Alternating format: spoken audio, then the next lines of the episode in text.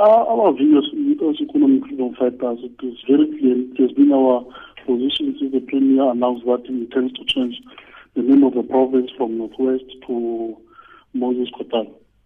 We, we strongly believe that it is uh, unnecessary, it is still premature and possible for the name of the province to be changed at this stage. As we acknowledge the fact that uh, Moses Kotane is an international figure and he has been honored uh, by the by many other uh, like the municipality in Bojanala, uh, the hospitals have clinics that they have honored after the Moses Kotane.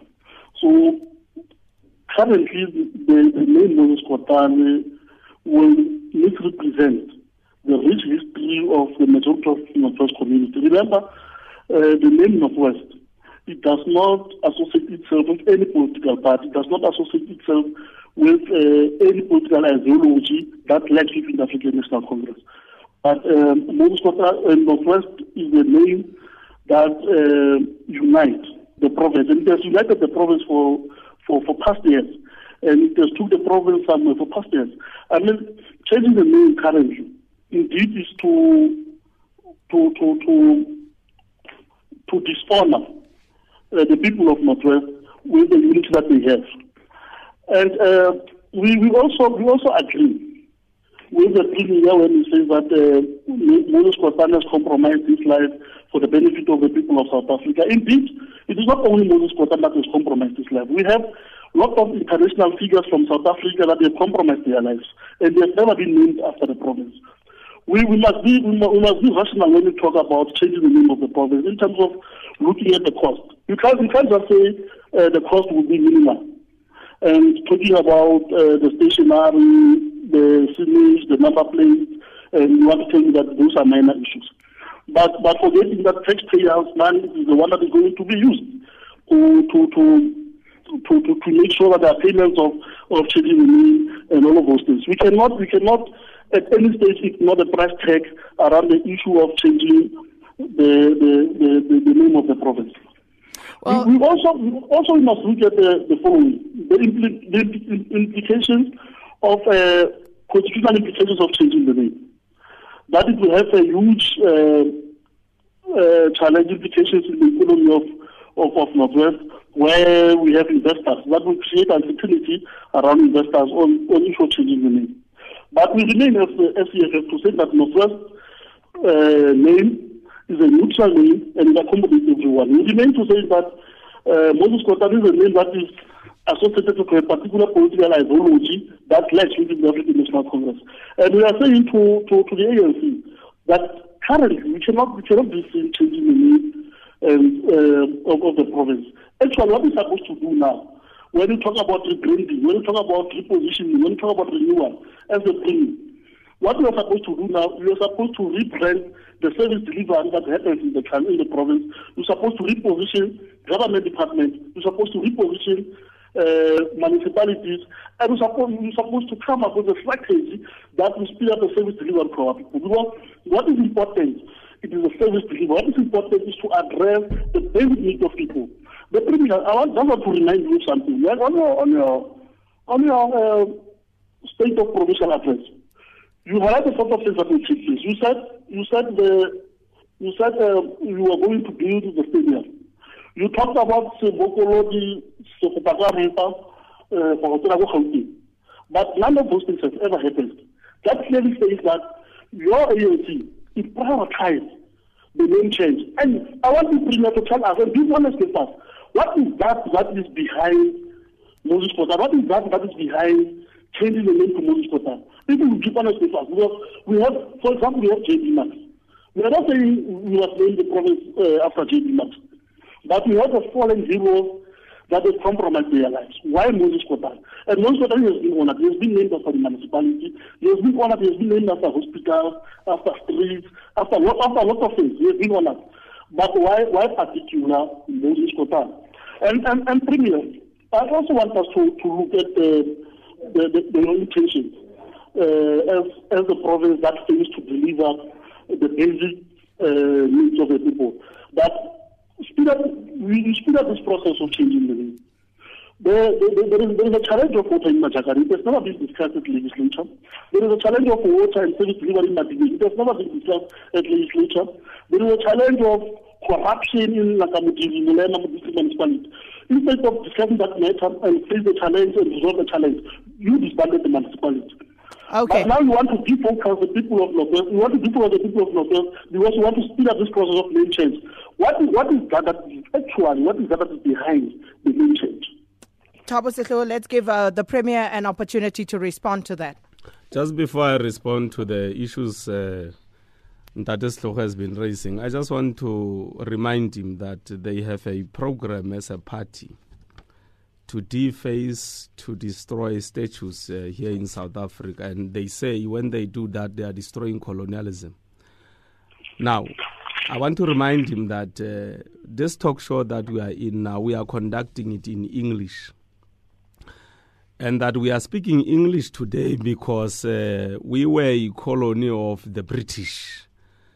And if we want to do away with everything that has got something to do with our colonizers, Setlhogo will have to then say to us, what must it, what is it that we must do to the English language uh, in South Africa? Because uh, is one of the things we'll never do anything about in South Africa going forward. You can change it, including the fact that um, after speaking this English later on, when he's hungry during lunch, he'll be going to a restaurant and using knife and fork, which was never our culture and tradition here in South Africa. So, for me, they are very hypocritical in their approach by saying that they are dealing with colonialism and in dealing with colonialism, we need to do away with statues and so on. What is important for us is to say to do what the Freedom Charter says.